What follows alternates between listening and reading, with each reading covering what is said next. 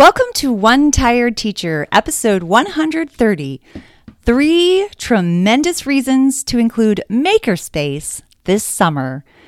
Oh, summer is such a great time to enjoy life, and that can include learning. I think it is so important for teachers and students to refresh, recharge, and open their minds for regrowth. That's why learning needs to be an adventure in the summer. And for most teachers and students, they are so bone tired. And it was such a tiring year in 2021, this school year. So learning needs to feel as much like play as possible. Whether you're teaching a summer camp, summer school, or spending time with your own little one, there are some tremendous reasons to include Makerspace. I hope you stick around.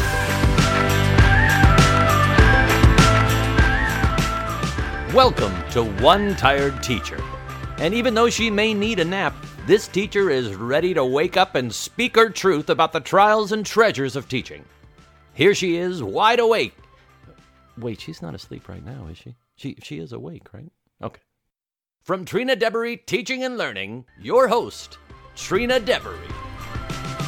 Hey! Okay, so we're talking about summer makerspace and maybe why you would want to include it. Let's dive in.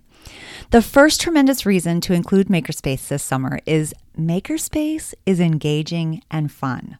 Now, I love how Makerspace can bring science and engineering topics to life. Makerspace really gets kids building and creating and testing out ideas. I also love how easy it is to integrate great literature into Makerspace. For example, there is a really fun book called Ricky the Rock That Could Not Roll. And it talks a lot about it's a, it's fiction. However, there's so much that you can do when it comes to rocks and soil using this book. So, first of all, you read the story, you read it out loud, and it's about a rock who can't roll, and you even decide, you may even decide to incorporate some close reading strategies. Like maybe you're going to go deeper into the text. This book really works well with character development, problem and solution, vocabulary, point of view, because it's being told, or, you know, around this rock named Ricky, but what would it look like if it was told from another character's point of view? Or what does it look like because you see more of Ricky's perspective? Although it's not written in the first person. So, you know, you can talk about that too. I just, there's just so many good things you can talk about with this book. It's, it's a really cute story. And then next comes some science aspects. And this is where kids get to take a collection of rocks that they find and categorize them.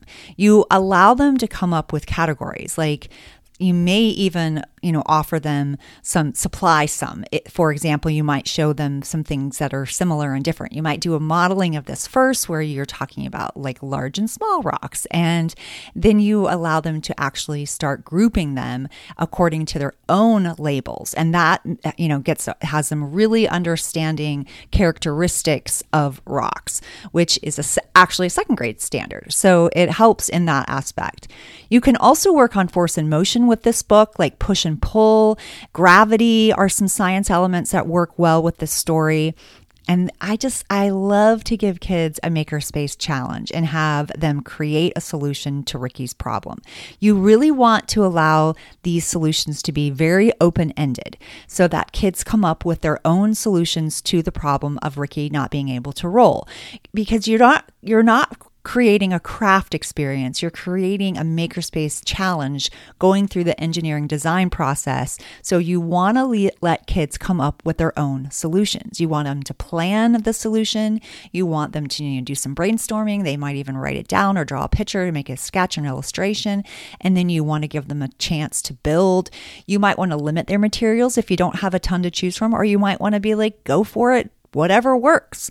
Do a MacGyver type of challenge and let them kind of find out what uh, kind of materials they have around the house in order to create a solution for this rock. And I I love that part of it. And then you're going to get like such a different level of of solutions. And it also has to get kids thinking because they have to think about why the rock isn't like isn't able to roll and what they could do to facilitate that and it's a perfect perfect you know way for kids to to productively struggle. So it might be a little bit more difficult for kids to figure out right away if they, they you know they can't they're trying to push it let alone they're realizing oh it won't just go it won't roll.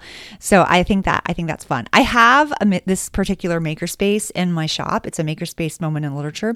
And this is actually one of my like stem makerspace ones because it focuses heavily on science and engineering. So i think it, that that that makes it it makes it really fun.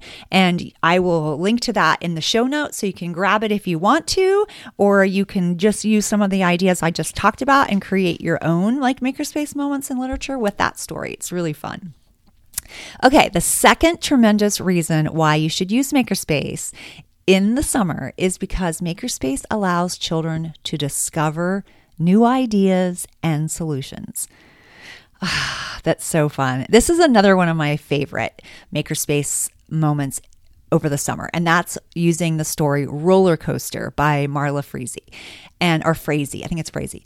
This book is really good with like onomatopoeia and sentence structure, and you can so you can do some again some close reading with it, and then you're challenging the students to create a roller coaster. They're creating a model of a, a solution that already exists, but they're you know they're improving upon the solution. So they're still really focusing in that engineering design process, and I I have this makerspace moment as well using roller coaster a roller coaster challenge in my shop on TPT. I it's it's actually just a challenge. I don't have the makerspace moment in literature with this, but I do have a roller coaster challenge. It's so so fun. Uh, no, you know what? I do have the makerspace because I remember doing the vocabulary words for this one.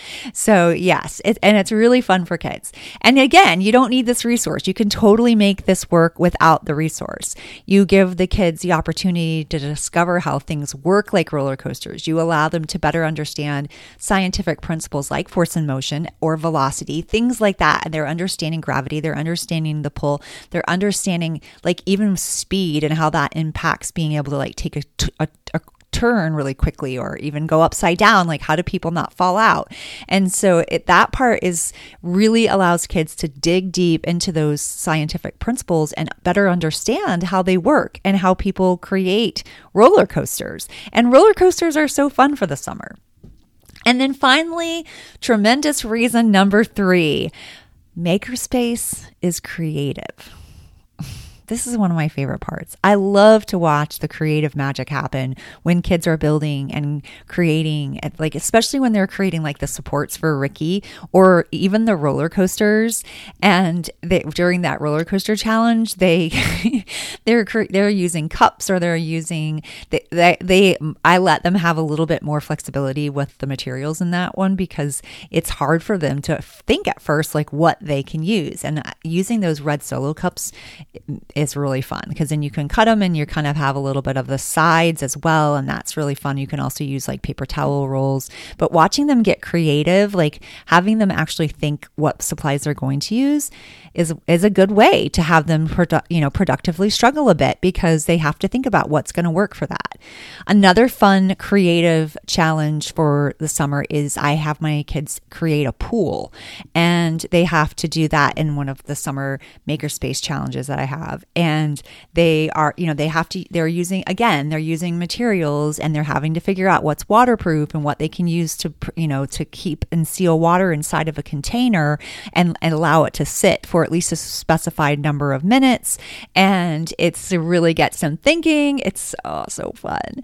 And I have actually bundled my makerspace for summer activities for for you for the summer. So if you want to grab those, you can find them in my shop at, on TPT and it will give you some fun activities to do for the summer with your students if you're teaching summer school or with your little ones at home. engagement, fun, discovery, creativity. All of this helps kids fall in love with learning and thinking. And for me, that is what this really is all about. I hope you, this short little episode gets you through the summer and helps you think about some things that you could do.